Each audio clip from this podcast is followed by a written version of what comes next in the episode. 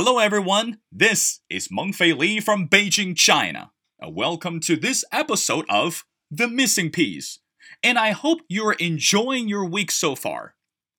1964, a group of innocent people unflinchingly took a journey which changed the entire world. These people spent more than hundreds of days on a ship in order to seek so called new opportunities and better hope for human survivals. These pilgrims did not know that their boldness eventually set the record and the path for another great nation, the United States of America. Back in 2005, I embarked on my own journey to this country. Unlike those pilgrims, I was fortunate enough to have more dollars and belongings in my pocket. After 13 years, upon returning for two years back in China, until today, I'm still nostalgic about the lives in the US. Well, meanwhile, our guest today is also returning from America. She has a whole new story to share on our show today. The reasons, the purposes, the confusions, the reflections she had while living and working in the US. Apple is the author of the latest book called Across the Sea in her book, she lay out specific information about her relationship with America and how she sees this nation today in the year of 2020. Apple, welcome to my show. Hello, Will. Very excited to join. Well, Apple, let's get started. I think everyone would like to know after all these years that you work and study in America, you still didn't bother to change your name because the name is Apple. You know, can you imagine if we ask someone who's uh, not a Chinese resident from another country, ask the person, say, hey, what's your uh, Chinese name? The person would say, my Chinese name is Dian Xian Gan. So, have you ever thought about, let's start with changing the name Apple to something else? Uh, firstly, I don't think Apple is very, you know, the same level as Dian but let's say. Um, so honestly, I got his name through my first English teacher. I think she has a really good intention by naming me Apple because she think it was very cute. You know, it's like the, the face is red, it's like an apple, it was cute. And then I started living in the States and people keep telling me when they know me really well, they keep telling me it's not really a good English name because you know, there's certain places you name the girls fruits, you know, like other stuff. Um, but the good thing about his name is you start a conversation um, mm. with the person. When they ask your name, they also ask where do you get the name, who named you, you know, the reasons and things behind it. And when I first get to the States, um, there's not a lot of chances for me to talk to people mm. and to hmm. start a conversation because I was living in China. You know, there's a lot of things they don't know about me. I don't know about them. Uh, the difference is really like huge, and we don't know how to start a conversation. And Apple is a really good start um, to say English teacher, and usually people ask, so since when you started learning English, you know, what's the education system is like in China, and then the, the conversation just continues. Uh, instead of maybe like a Jenny, which is very similar to my Chinese name, which mm. would make hmm. sense as English name, but it doesn't really start a conversation because it's too common. You know, that's why I kept the name afterwards. And after a while, you know, I just feel like, you know, I, I like the name Apple because so many memories, you know, so many friends I made through this name.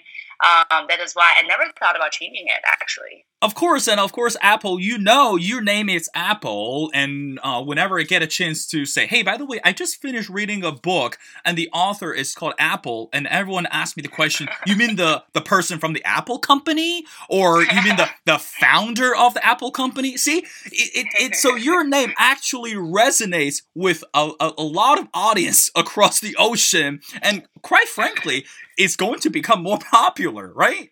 Now, I, I am I am holding your book right now, and as I mentioned before, Apple, in this book that you detailed so much more about your experiences in the States. And of course, that when you went to the States, comparing with what the States today, it's so much different.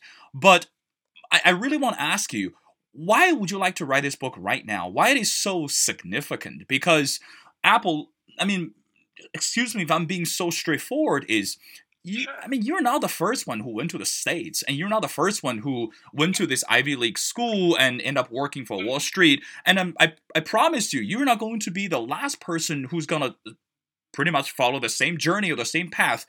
But why it is so important for you to tell the story right now? Um, so the year 2020 is uh, very um, different from all the other years for so many reasons.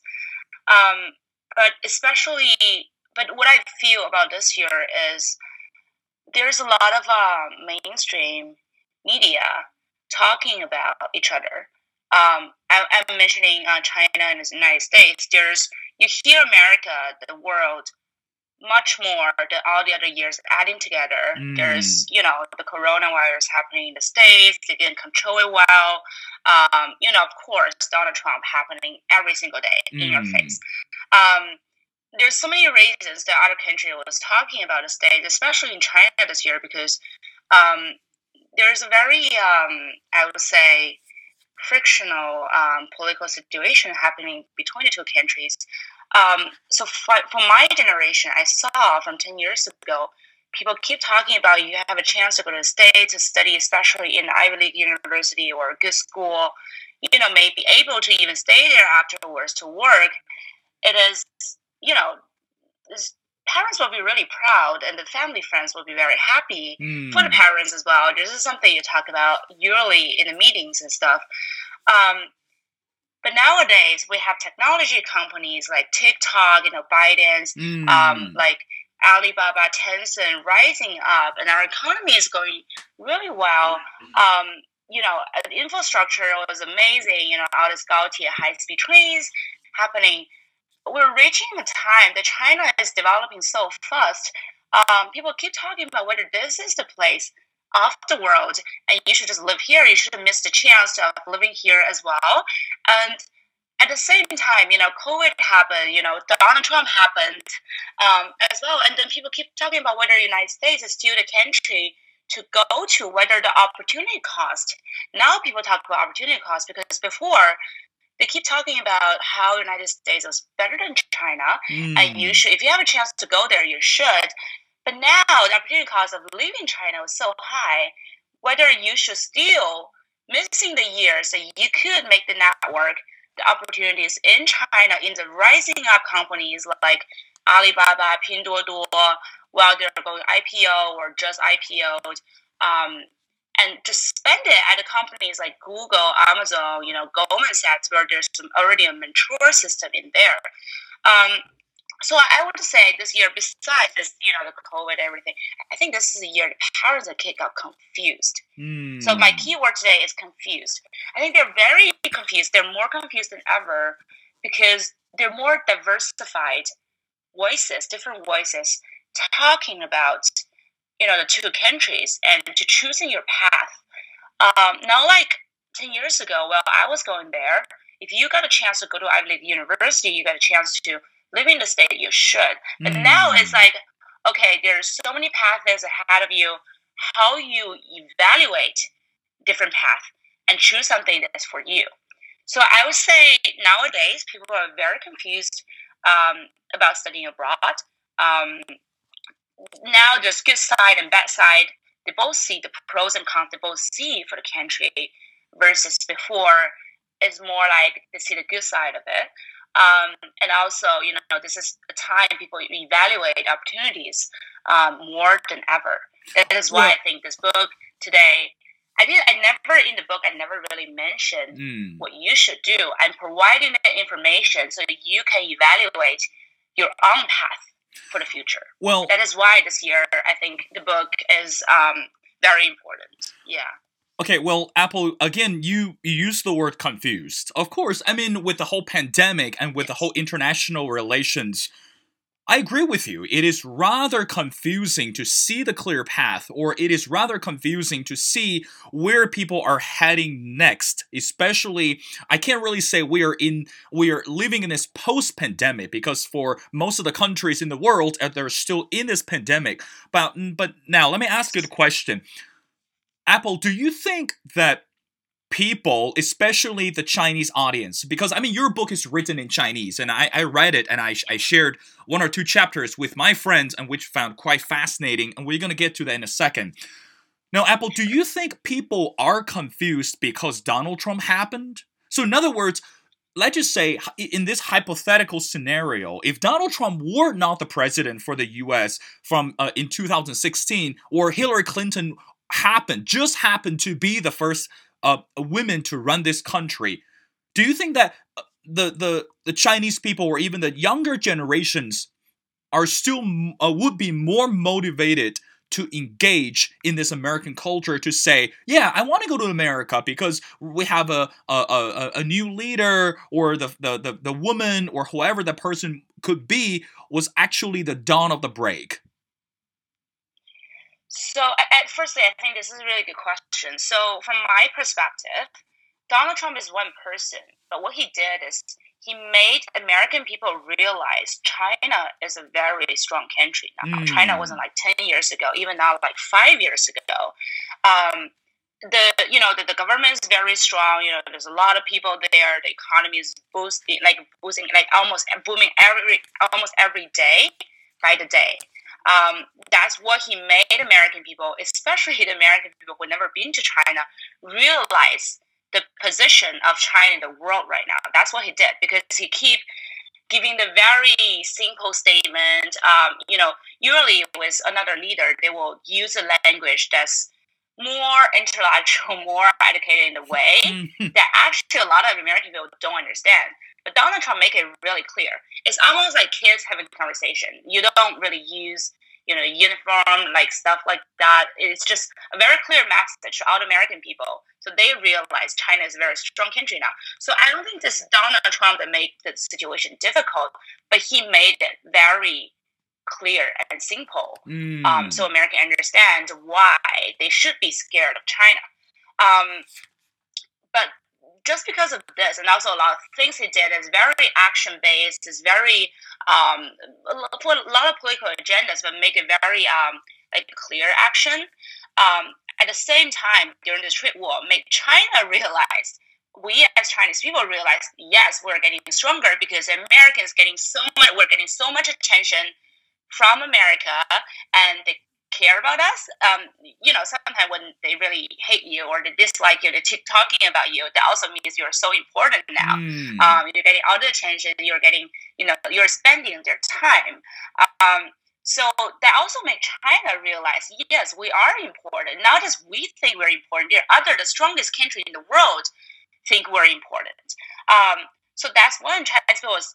I think in the past five to ten years, um, I would say five years, China's um, you know nationalism, uh, patriotic kind of confidence is rising up as well. Mm. Um, the generation of the kids, so um, my parents' generation, they're like 50 years old now, but the generation now, like 35 years, I would say, who has, um, you know, elementary school kids or, you know, growing into adults, um, they experience China very differently from my parents. Absolutely. And they're nationalistic, uh, patriotic kind of confidence is rising up as well. So they start questioning whether America is still the best place in the world, whether China is more practical for the kids to have a better life. Mm. It doesn't. They don't have to go through the you know all this cultural shock, living in different place, you know, having to fit in. Maybe you don't even have to fit into another country. Instead of so, what my friend was mentioning before, I think is a key uh, of what we're thinking now. Before, when you go to the States, the goal is to fit it into the culture, you know, to like study well there, find a good job, try to have a good life there. But now, if you're going abroad, your goal change. Your goal is to learn whatever they have in there, you know, learn their good education, their values, you know, their technology, and then to see whether you'll be able to bring it back to China and fit into the business world, the political world, everything in here. So I think that's a major change of the world.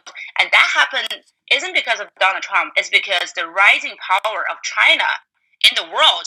And Donald Trump just made it a very clear message mm. to the mm. people in the States. And that transfer back to China. So we realize, yes, we are important not just to us, but to everyone in the world. Mm. So I think that's the that's what Donald Trump did uh, in the past four years. I mean, a lot of things he did, but this is what I see about U.S. China. Of course, and Yeah. and one of the things that Donald Trump enjoys the most is he tweets a lot. You know, so we're we're not we're, we're not gonna go there.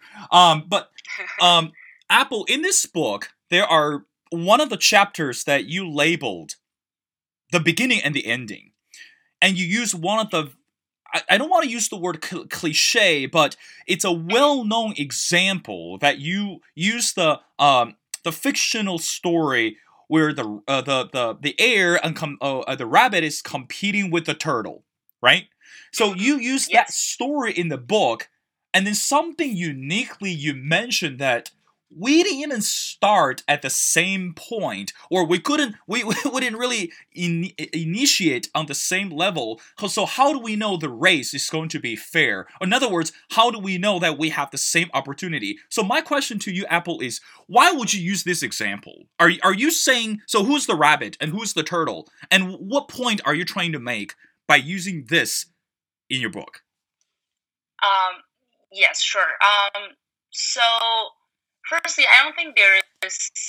I mean, I, I'm turning 20, 27 in like three days. Um, I would say in my congratulations. life, which is very short. Thank you. Um, so I, in my very short life, I, I just I feel bad every time saying in my life because it wasn't you know that long um, by now.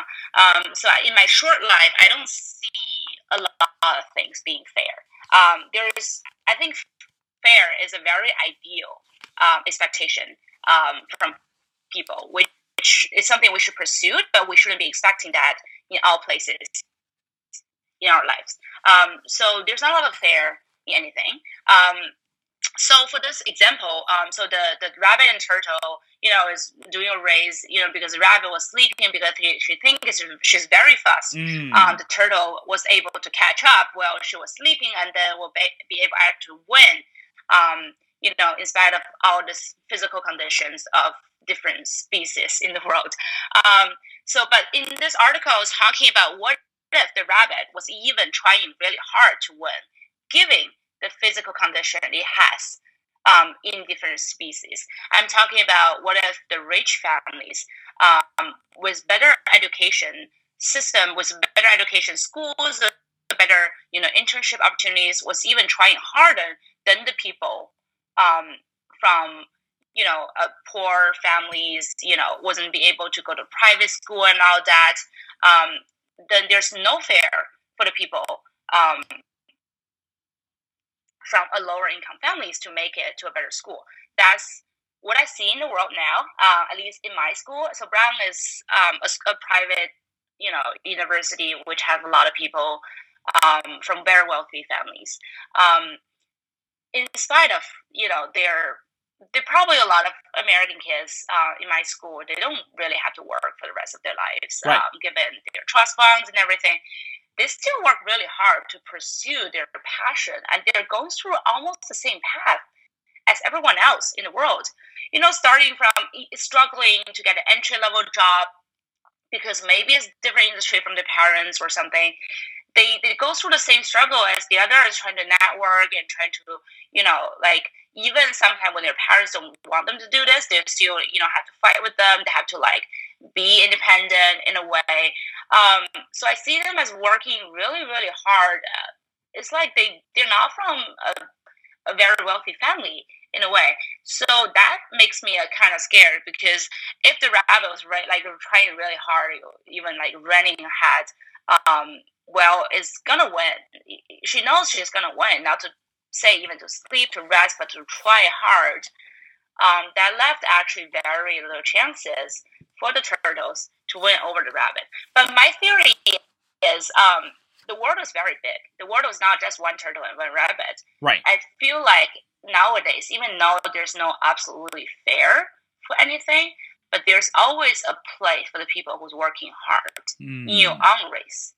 Um, especially in the college in the United States, there's people from all over the world. They're international students, domestic students. They're um, they're pursuing different kind of passion. What college was doing is to help you find the passion and to try hard to pursue your passion your own way, your own path, and you'll be able to navigate it um, in your own life to try to have a good life in your own definition. Um, so that's what I thought. So back in the day, I was basically saying maybe there's there won't be a race for everyone, but there's a race for yourself. That's also kind of cliche, but we always say, you know, to compete with yourself and to have a better life in that way. Um, well, so that's what the story was about. Well, Apple, one of the things that you mentioned and, and you repeated back and forth is to say, hey, life is not fair, and everyone knows that. But however, not everyone is willing to admit that even though the world is not fair, but guess what? I, I I'm going to make it happen, or I want make sure people can treat me fairly, or I want to make sure that the world sees me as someone so important or someone so significant, so I can get the share. Uh, uh, yeah, the the share my share um, uh, fairly. So Apple to the younger generations today, and I don't mean just Chinese mm-hmm. millennials, but also uh, um, in America, in other countries, why is it so difficult for the younger generations to understand that you work hard, you are going to deserve the proportion that you're asking for. Or, in other words, there's no free lunch. Why is getting so hard for them to accept this reality? Because you th- you think about, I mean, uh, uh for me, Apple, I, I, I want to be honest with you, is I wasn't born yeah. with a silver spoon in my mouth. So when I live in the States, for the 13 years and I had to work really hard for the scholarship and I did the dirtiest mm-hmm. work and I don't mean when I say dirtiest work I don't mean break the law okay so I did the work that you, you, you couldn't imagine uh, as a, as a um as a uh, as someone who's in their early you know like 18th or 19th or 20th and do the work but I learned of it mm-hmm. and I enjoyed it because it was hard it was bitter but it helped me to grow better so I couldn't complain, not because I mm-hmm. didn't want to, it's because there was it was not working. Complaining was not really the option for me to be successful. Now, coming to your story, why do you think it's so difficult for the younger generations to understand there is no free lunch? You gotta work hard, and you need to pay your dues. You need to um to be willing to sweat so that you can have a better life. Because today, again, based on your book and based on the story, everyone is asking for fairness. Or people are saying this is not fair has become a, one of popular colloquial language today. What is happening today? Um, I think that's a very good question. Um, I remember before I got to the States, I was in this um, I was in this public high school, and we invited one of the I would, say like oldest and also the most famous alumni. Uh, he's the son of Liang Qichao. Mm. Um, so he's a very um, um, missile expert. Um, so he was basically he was in his 80s. He was talking about back then. Well, she was going. He was going to the states. Uh, his dad gave him 15 yuan, and then tell him you're be you're going to be on this boat, and then once you're you know you reach to the other side of the ocean is you're on your own. Right. So he has his like 15 yuan um, zero dollars and then the boat is a month and a half. He doesn't know whether the, the boat will ever reach there and what's going to happen on the other side of the ocean. And that's how he started his life. I mean he came back he became an expert. He's um, you know very well known scholar uh, in the states as well. That's the condition uh, I would say uh, that, that must be like 65 years ago while people are going abroad to the States. Um, now, a lot of things change. Firstly, what changes economy change. Um, you know, our parents, my parents, um, my generation parents now, they'll be able to afford uh, with no scholarship sending us to the States, you know, life there, even um, some apartment, apartment in New York, so you can have your first job comfortably, uh, living in your own residence. Um, why the generation now is so hard for them to um, to to understand you have to earn what you deserve. I think firstly, I'm talking about China now. Even the states, I think it's very similar. Uh, firstly, I would say social media. Um, with all this live stream and all this happening, that people see, especially China, kids see, like how people can make money so easily, becoming an influencer. Um, I think that's a very very bad image for the kids now because it's the, the message they're sending is not to you can have diversified path as long as they have a passion, you pursue it, you can success in your own way. But they see as people living a happy life and just have the money. Uh, by being the influencer of different kind. They don't see the hard work behind it. Um, they don't believe in even hard work anymore. And the secondly is, um, I think the way um, people criticizing things is in a way that's like, oh, this is wrong, this is bad, so I quit. I don't want to be part of it. Um, but I believe, so my generation, we believe the attitude is there's a lot of things in the world is imperfect, right? Um, you go in there, um, you work hard, try the best you can, reach to a higher level, and then you try to change that. Um, so what we say is you have to be in the game um, to change the game. That's what we call it, be in the game to change the game. Mm. But the generation now is more like, oh, this the game isn't fair. Let's quit. Let's quit the game. So, so, um, so, Apple, so you're saying, yeah. so Apple, you're saying the younger generations today because they're lacking this attitude of tenacity because they're so hard they only see the obstacle yeah. but they don't see the finishing line in other words I, I, I like what you said you know just. Really to be there because a, a lot of people around me and even though uh, I try to tell them to say, hey, listen, it's not easy when you move abroad. It's not easy when you study abroad. Of course, you can go shopping and you can buy all those luxurious things. But remember, at the end of the day, you still need to counter bills. You still need to understand how am I going to make myself, you know, how can I say, be independent or be responsible for life. But when I mm-hmm. mention those things, and they see me, especially younger generations today, they see me as a crazy person. You know, they will say, uh, "You have this mindset of 1949, but this is 2020, so wake up." I think firstly they, they feel like they don't have to. Um, things change, and secondly, I, I think what's happening now is younger generation they're giving a lot of options. Mm. When you have a lot of options, it's very easy to quit um, because if this doesn't work, it's just try something else. If that doesn't work, and then we'll try try this third thing. Uh, the thing is, you know, sometimes this makes very difficult for anyone to succeed to actually succeed because you're giving too many paths. Um, mm. Um, easier to give up. But for us, sometimes you know, it was you have to go into this path because there's no way to turn it back, and there's no way to go into it the other way. Right. And then that's how you speak through. You know. Um, but the younger generation, their their life since they're born, there's so many options. There are so many path. Um, there are so many things they can criticize, and uh, they, they they lack the ability to thinking about. Even I feel I feel like even responsibility to feel like oh let's be in the game to eventually change this game. Mm. They they don't think of that. They're just like oh let's quit the game and try another game. You know. Right. Well, Apple. Let's go to ne- another chapter, and the chapter sure. I, I like the title. You said in order to say how to integrate into America, why don't we try to integrate into the world? So, in other words, have this global understanding or this global perspective. Now, when I start reading this chapter, the title you said as a subtitle is We Are the Product of Mixed Education.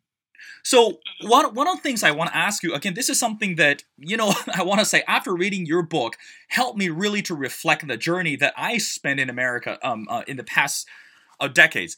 But one of the things that Apple, I realize, we always say we are the product of the environment.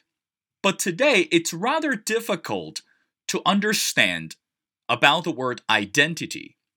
So when you live in America, when you work in America, of course, it's a diverse uh, uh, country, and we in, in, we mingle and we uh, socialize with people from all different backgrounds or from all walks of life some are good and some are bad, and they could help us to understand our goal or our purposes or even our destinies.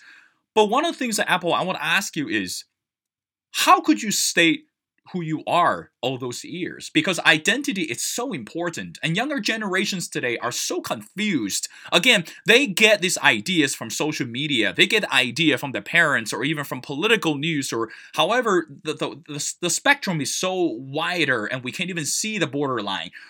So how could you stay who you are in order to keep your own identity all these years apple? Um again, very good question. Um, so I keep thinking about this as well, and uh, my answer is very simple because I like who I am. Um, well, I was in China. I was, um, you know, my parents loved me. You know, this high school. I went to middle school. I was, um, you know, in China called special student, 特长生. I was a mm. dancer. You know, I lived very happily there. I was a dancer. I was, you know, pursuing, trying to pursue a, a education in America. That's who I am. Um, I was, I actually even in in America, I was very Chinese. I, you know, only Chinese food. I was, uh, I like people getting together. A lot of people. Um, I like um, sometimes, you know, with no boundaries because American people keep talking about boundaries and mm. all that. Hmm. Uh, I'm the kind of person with no boundaries. Love to share. You know, love to hear more if you want to talk to me. Um, I think the reason I still keep that part of me, even with who I am now, is I like that part of me. I, I like who I am. I think a lot of people change, um, which I think that's a choice. That's definitely not a good or bad situation. It's more like a personal choice. Is maybe they don't like that part of themselves that much. They feel like after they give that self part, uh, give up that part of them, they feel better uh, with others, with the new self that they're developing. Um, so a lot of people decided to give up that part of being, you know, the Chinese, um, the very Chinese part of themselves when they're going to States, and then to stay, to become a kind of a new person, a mixed or even more Americanized uh, with their new friends, you know, no, new environment. Um, um, they feel better about themselves, which I think um, is their choice. And um, there's again, there's no judgment uh, mm. on that. Mm. Um, but I think I just like myself um, that part of me so much that I even never consider giving it up. And there's definitely some people who don't understand that part and they don't like that part of me either. But I care about what I think more than what they think, and I care about what I like more than what they like. That is why I was keeping who I am, um, you know, throughout the time I was in the States. Well, Apple, the last question I want to ask you is just when I'm about to finish reading your book, and I would say, wow, I mean, Apple has presented so many good points and chapters. However, coming to the end, you made one comment. You said, why Chinese girls are not happy. And my first thought was, how dare you, Apple? How dare you to say that? Chinese girls are not happy? I say, have you ever logged into the TikTok? Have you ever logged into the, the Weibo and the WeChat? I mean, I mean, I mean, Apple, this is the weird question is, how many girlfriends do you have that you know they're not happy? Because based on my research, as a journalist, as a journalist that I live in Beijing and I associate with younger generations or you know people uh, uh, across the globe, how dare you to say they're not happy? What are you talking about, Apple? What? Can, can you can you tell us a little bit because I don't want people say, hey, um, um, um, uh, Will just interviewed someone who said the Chinese girls are not very happy, so that's a whole new chapter. So Apple, please be with, with all ser- with, with, more, uh, well, I mean, so I'm saying with that article. Yeah. yeah, I mean, so with all seriousness, can you tell us why did you decide to to to include this chapter? What point are you trying to make? Because there, indeed, I mean, uh, with all jokes aside, I also noticed that number one, I'm just saying, not only the Chinese women, but also the women across the world are on the mm-hmm. rise and more and more women are, are, are willing to take on these leadership roles. However, if we are really going after the definition of happiness, it's quite different. And of course, in our culture, in the Chinese culture, today it is rather or has become more ambiguous to, to ask the person, how would you define the word happiness? So, Apple, tell us a little bit. Why would you want to write that chapter? Yeah. Uh, first, it's very um, like the Wall Street Journal. It's very title based. It's trying to attract the people to, you know, see this question. Then the content itself is about this question. Um, firstly, I, I don't think um, we are as Chinese women were less happy than the women in the other place in the world. I would say um, so. We, if we compare China and the United States. Um, in, in, actually instead of uh, instead of happy, um, I think the women here, um, I, I, would say average China because uh, Beijing, Shanghai was definitely better in this, but we are more stressed than the women in the United States about relationship and marriage issues. Um, so we're much more stressed about this. But the, the interesting thing is uh, the Chinese women actually very independent. Um, they work, you know. I, I think uh, the I think um, based on World Economy Forum, um, WEF data, um, the percentage of uh, the women participating in the labor force in China was much more higher than you know the the women in the states, uh, which is why our economy is booming so fast because we have you know the women in there. Our first lady even mentioned this in her um, social media. Um, the woman is an important part of the labor force uh, in China. Um, given all that, that is why I don't understand why we're so stressed about this than you know people in the states. Um, I think it's more like a cultural thing. Uh, the parents uh, actually, there's I have this is the thing. I have another article talking about what's behind all these problems. Where is this really this problem, the stress really coming from? And that article is being deleted uh, by the editor uh, mm. of hmm. CITIC Press.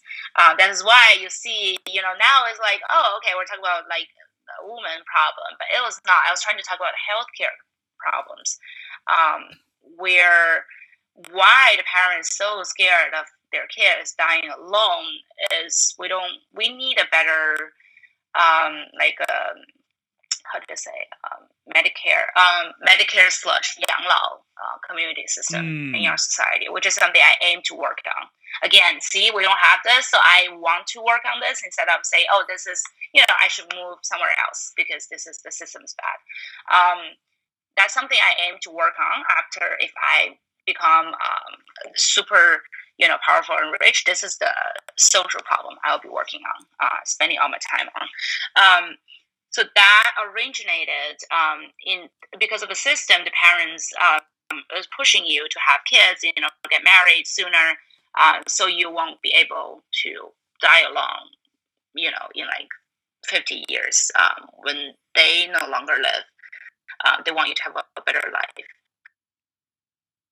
Um, so so Apple you're, so Apple you're saying that we're so stressed about this problem. Right. Because my, I understand is so what you're saying is today the the Chinese women they no longer see themselves as what we call the supplement of the males in the mm-hmm. family. Be- like for example, for for my parents' generation, of course, I mean, well, um, they always say, "Hey, you get married, and the next thing you have kids, and after kids, you're gonna think about uh, um, other responsibilities." But today, mm-hmm. when I encounter with a lot more female entrepreneurs and also a, a lot more uh, women from different careers or different fields, they're actually breaking this traditional mindset, or they're they're willing to, uh, uh, how can I say, dare to adventure something completely the opposite uh, uh, uh, purpose or the opposite goal uh, away from what their parents are expecting. Now, and quickly, the last question is Do you think this type of I mean, I want to be careful. I don't want to say movement. You know, I don't want to get in the um yeah. the, the, news headline tomorrow. Uh, do you think this? Do you think this is type of uh, movement that is going to continue to happen or continue to shape the future of China? So, I I think so because actually I think China um, in this actually in this particular topic uh, about women being independent or in the labor force or giving more choice of their own. Um, surprisingly, to some people, this will be very surprising for them, but China is actually doing pretty well relatively um, compared to a lot of countries in the world. I'm not talking even mm. talking about the Middle East. I'm talking about even the Western countries. Right. Um, women was being respected here more than a lot of Western countries yes. in their countries. Yes. Um, women were much more independent, were participating, uh, giving the choices, either work or being the family. Um, you know, even more than the Western world, um, which is maybe you know must be very very um, you know confusing for a lot of people here because they thought you know they are having the better choices, you know, the better life there. Actually, it's not. Um, but the thing is, um, this is when we're talking about even if I say feminism is a very sensitive topic here. Like people are doing really well, and they're the society in this topic is very well developed, but people just don't like the world of feminism in China, and they don't like to talk about this even. Yeah. Uh, which is something I think is very interesting in a way. Uh, women's rights, you know, all this kind of world word is very um, is very negative in a way. Um, that's what I come to realize when I was, you know, doing my social media, my Weibo, when I was posting, and people are very against the world, even though our society is pretty well developed um, in this specific topic. Mm. Um, I would love, actually, love to research more on why this happened. Um, but I think yes, uh, woman is uh, in China is already is and will be a very important um, part um, of the society in different industries.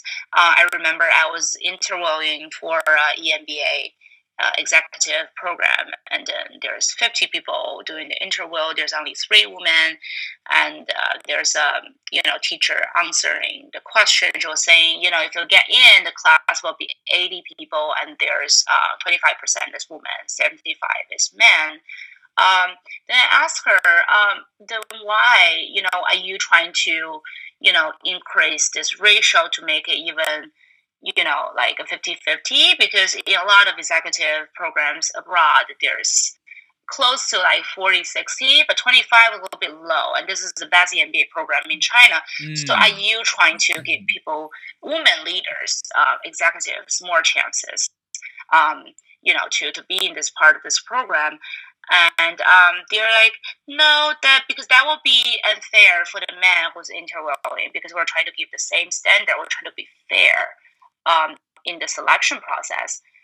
And then I was like, and they're very, uh, I, I remember they were being kind of even angry and sensitive on topic of, of me even mentioning to increase the ratio in some way.